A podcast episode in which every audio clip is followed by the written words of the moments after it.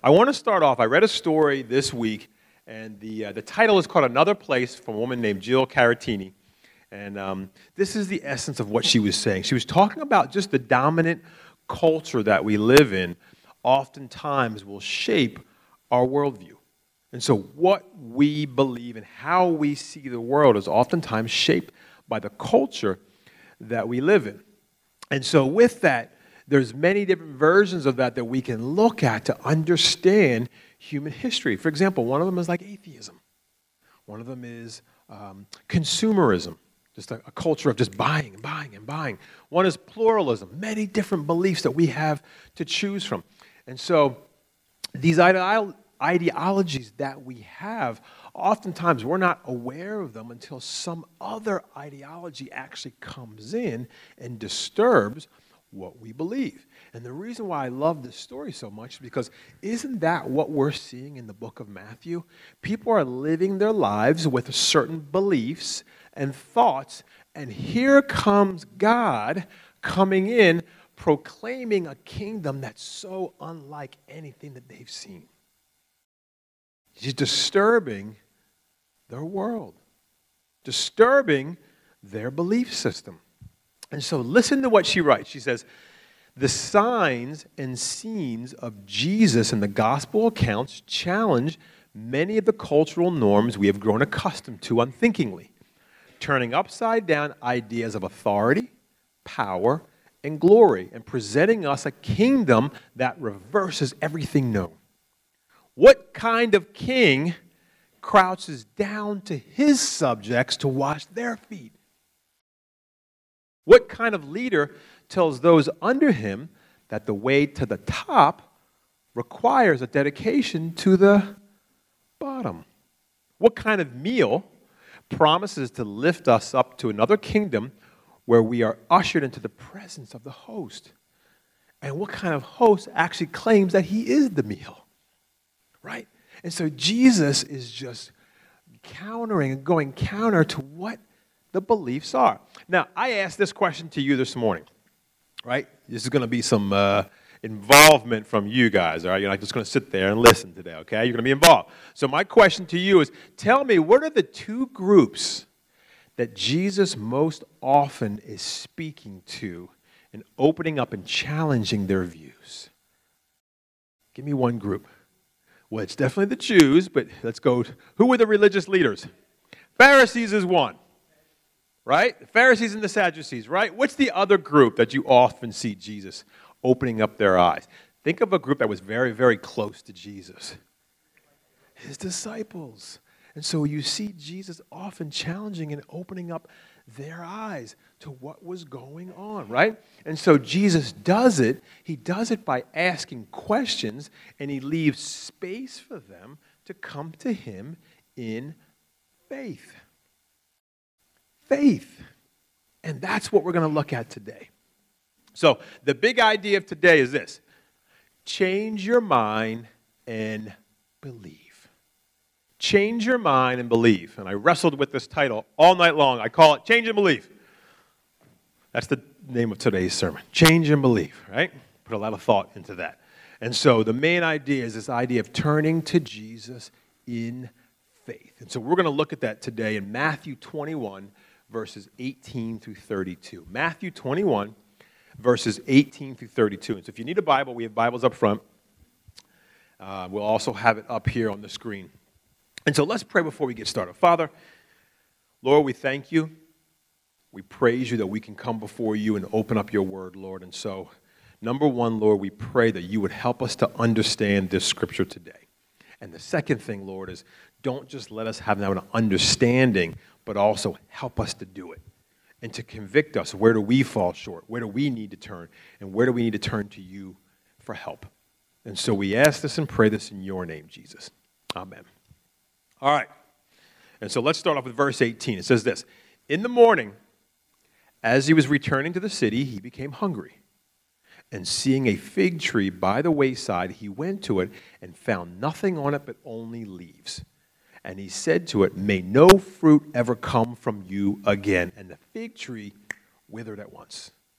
When the disciples saw it, they marveled, saying, How did the fig tree wither at once? And Jesus answered them, Truly I say to you, if you have faith and do not doubt, you will not only do what has been done to the fig tree, but even if you say to this mountain, Be taken up and thrown into the sea, it will happen. And whatever you ask in prayer, you will receive if you have faith. And so Jesus is hungry and he's walking down this road, and what does he see? He sees a fig tree. Now, this is a really tough question. Fig trees are supposed to have what on them? Figs. There are no figs on this tree. He only sees leaves. It has the appearance of a fig tree. It looks very much like a fig tree, but there is no fruit. And so Jesus says, May no fruit ever be found on you or come from you again, again, and the fig tree withers. Now, when you look at the scripture, when you read, when you read, uh, when you read some, some commentaries, what it talks about is that the fig tree represents the state of the Jewish nation. They have the appearance of godliness. They're doing religious things, but there is no fruit. There is no fruit. Jesus comes seeking fruit and he doesn't find it. He only finds leaves. And so what he's saying is there's a show of religion, but there is no fruit of godliness. And so the tree withers. He pronounces judgment on the tree. And his disciples are amazed. How did he do that?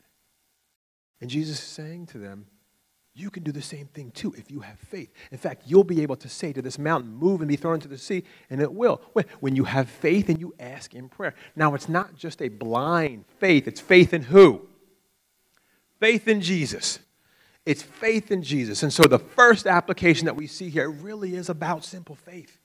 Jesus is teaching them about simple faith right here, but faith in Him. Listen to what Jesus says when you go in the book of John in John 15, 7 and 8, 7 and 8, he says, If you abide in me and my words abide in you, if you stay close to me, if you believe, if you're obedient to what I say, and this relationship is really close, and the things that I say abide in you and find life in you, ask whatever you wish, and it will be done for you.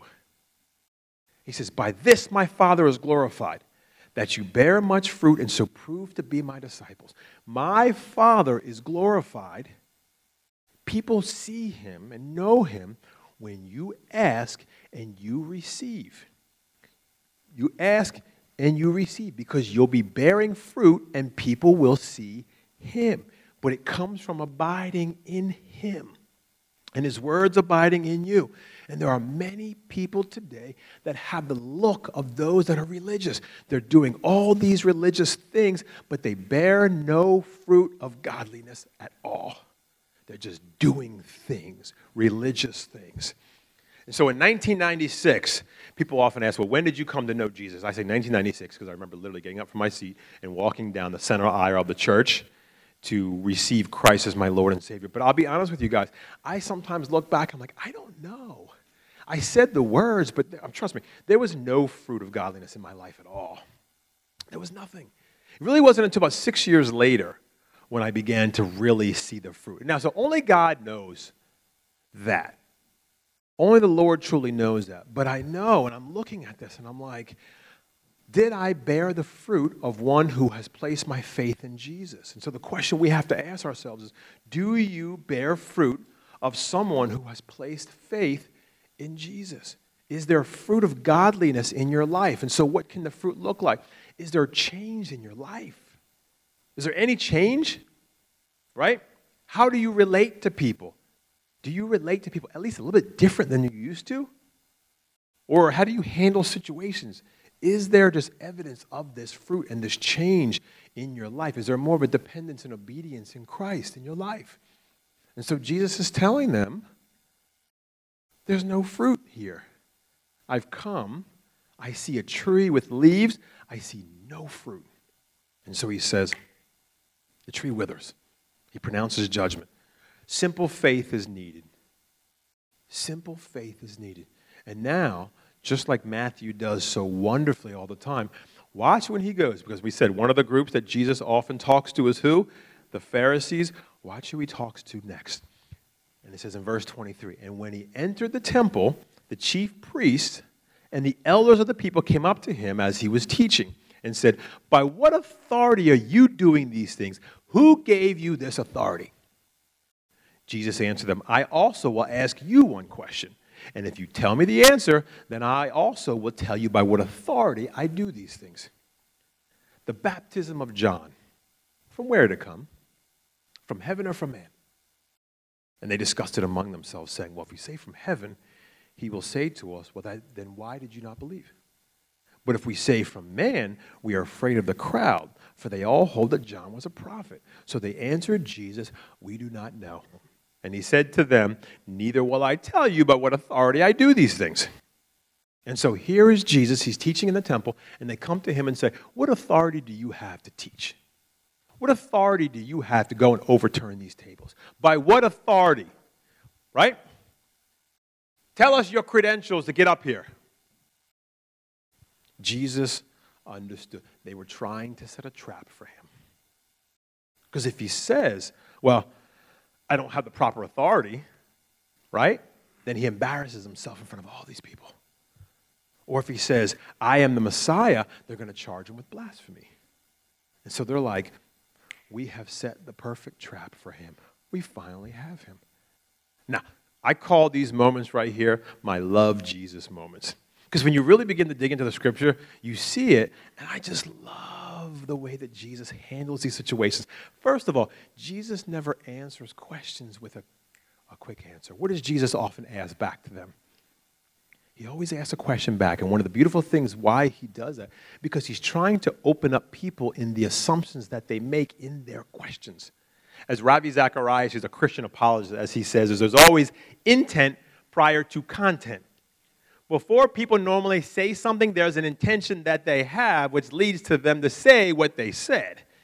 Jesus understands this. That's why when Pilate says to him, Are you a king? Jesus says back to him, Are you asking on your own? Or did somebody tell you this? Why do you want to know this question?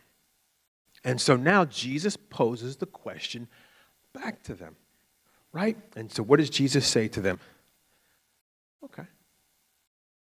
You answer my question, and then I'll answer your question. The baptism of John, where did it come from? Was it from heaven or was it from man? Was it man made? Was it from heaven or was it man made? Now, what is the baptism of John? John the Baptist came before Jesus, and what he was doing was telling people, repent, turn away from your sin, and turn toward the one who is coming, who is the Messiah. And so, what John would do is he would literally baptize people with this idea of you need to be cleansed of your sins. Change your mind. If you're going this way in sin, turn and go that way toward the Messiah because you need a Savior. So, this is the ministry that John was teaching. And so, what Jesus is saying is now, the ministry of John, was that from heaven or did he make it up himself? Was it man made? This is the question that Jesus turns back to them. You know what's interesting? As John, and you go earlier in Matthew, as John is baptizing people in the river, who came to see what he was doing? The Pharisees. They're coming to check out what he's doing. And John sees them and he says, You brood of vipers, who warned you to flee from the coming wrath? He says, Produce fruit in keeping with repentance. Produce fruit in your life in keeping with someone who has changed their mind and changed it toward their need for a Savior. John literally calls them out as they come here to see what he is doing, but they have no interest in repenting because they don't think they need to be repenting of anything. And so they don't change. John understood you should have fruit that keeps in line with repentance. Why? Because a fig tree has what? Yes, you guys are getting it fast, right? A fig tree has figs, a fruit tree has fruit. You have no fruit, so you should show fruit and bear fruit of one who has given their life and has repented. So John recognizes this is what John is going and he's preaching. And so now they have two choices before them. What are we going to say? If we say that John, his authority came from heaven, then they're going to say to us, then why didn't you believe? And besides, Jesus, uh, John was pointing to Jesus. And so that would make him right. So we definitely can't do that option. Well, our second option is if we say he was from man, but they revered him as a prophet. And so it would be demeaning to what they said, and they're going to be angry with us because we're afraid of what they said. So you know what? We can't do that option. All right, here's what we do just say, we don't know. We don't know. And Jesus is like, well, I'm not going to tell you either, right? I'm not going to tell you either. Every answer that they give condemns themselves. Because if it was from heaven, they haven't listened. And it was from man, they're wrong. He wasn't from man. And if they say, I don't know, you condemn yourself because you don't know. And so they were wrong. So Jesus has basically turned it around on them. He's turned it back around on them. But here, here's another love Jesus moment right here. And I'm going to ask you guys the same question. Where did John's baptism come from? Was it from heaven or was it man made? Where did it come from? It came from heaven. And if John's baptism came from heaven, John was pointing to who? Jesus. So if John's baptism came from heaven and he was pointing to Jesus, where does Jesus' authority come from? You see what happens when you answer the question honestly? And so now, when you go back to what Jesus says, Jesus basically says to them, I will answer your question if you answer my question first. If they had honestly answered his question first, they would have had the answer to what their question was for him. But they had no interest in finding the right answer. Their only interest was, how do we trap him? And Jesus uncovered that. Jesus uncovered their intentions. They didn't really want to know the answer. And so, when we first look at the scripture, you think that Jesus is really sticking to them. Jesus is basically telling them is, I'm uncovering your heart issue. You never had an intention to really know the answer because if you answer correctly, there's your answer to your question right here. But you don't really want to know that answer. To turn to Jesus, to turn away from my sin and turn to Jesus and recognize my need for Him as a Savior, I have to recognize who He is. And the religious leaders, they weren't willing to turn. They did not want to turn. It was a heart issue. Their heart was against him. They had no intention to, to turn to him. The hardness of their heart. By the way, what is the one sin that God hates? Say it again. Pride. Why? Because a prideful person will say, I don't. I don't want your Jesus. I don't need any of this. That's what a prideful person says. There is the Pharisees. Pride. But before we look at them and say, well, what fools they were, we're looking at ourselves. That was me. That was me before I turned to Christ. I don't need a Savior.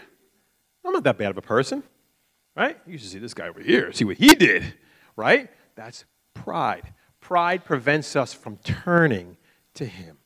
This is what you're seeing right now. And so Jesus opens it up to them. One of the beautiful things about this, too, when you see about Jesus, is when he poses these questions, even with the Pharisees, he always extends to them an open hand to turn.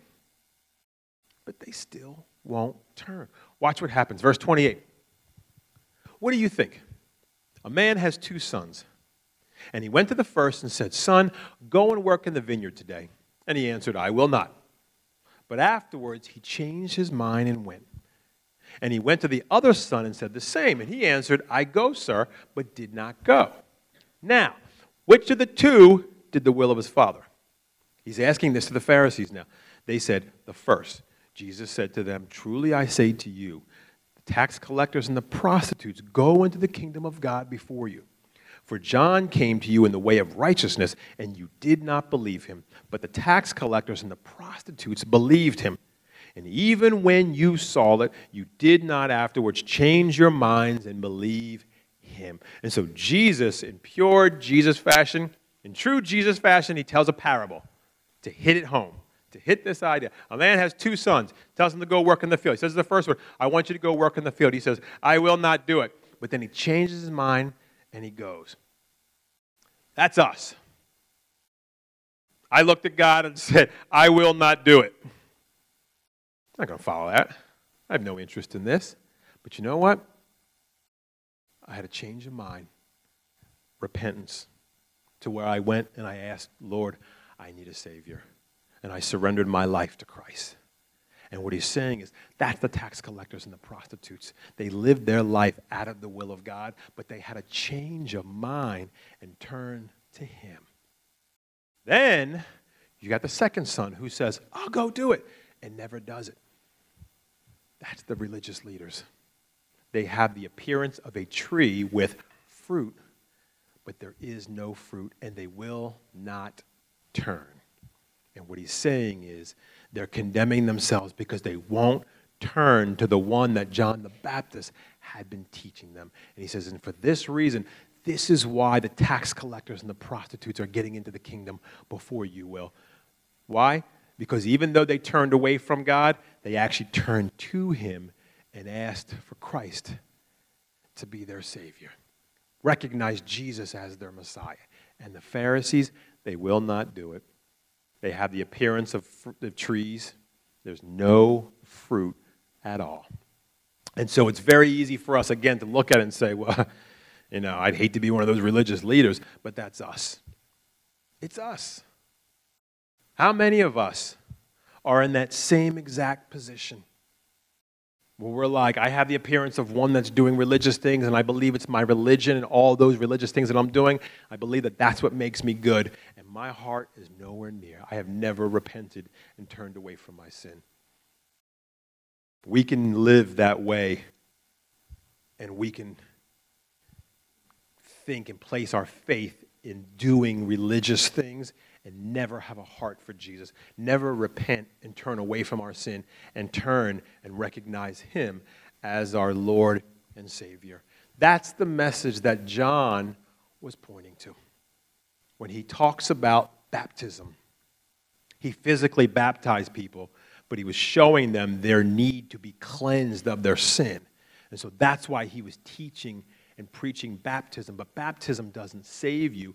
It was pointing to your need to turn away and to be cleansed of your sin from who?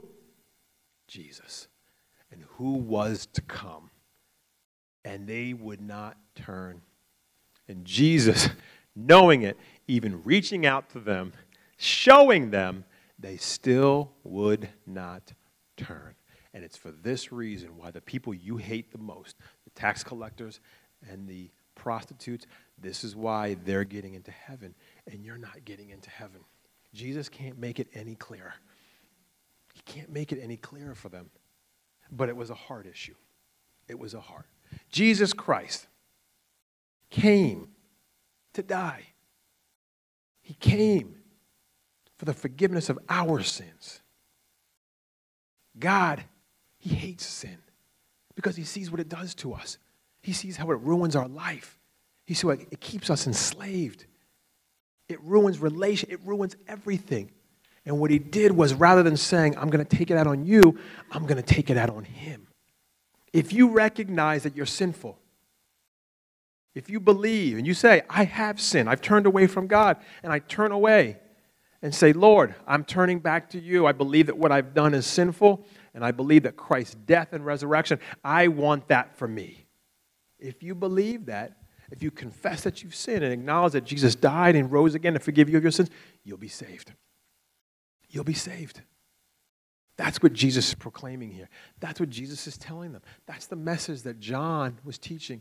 And when you acknowledge what John had said, then you acknowledge the authority that Jesus came to do, or where his authority had actually come from. The first thing, it's about simple faith. They were amazed that he withered the tree.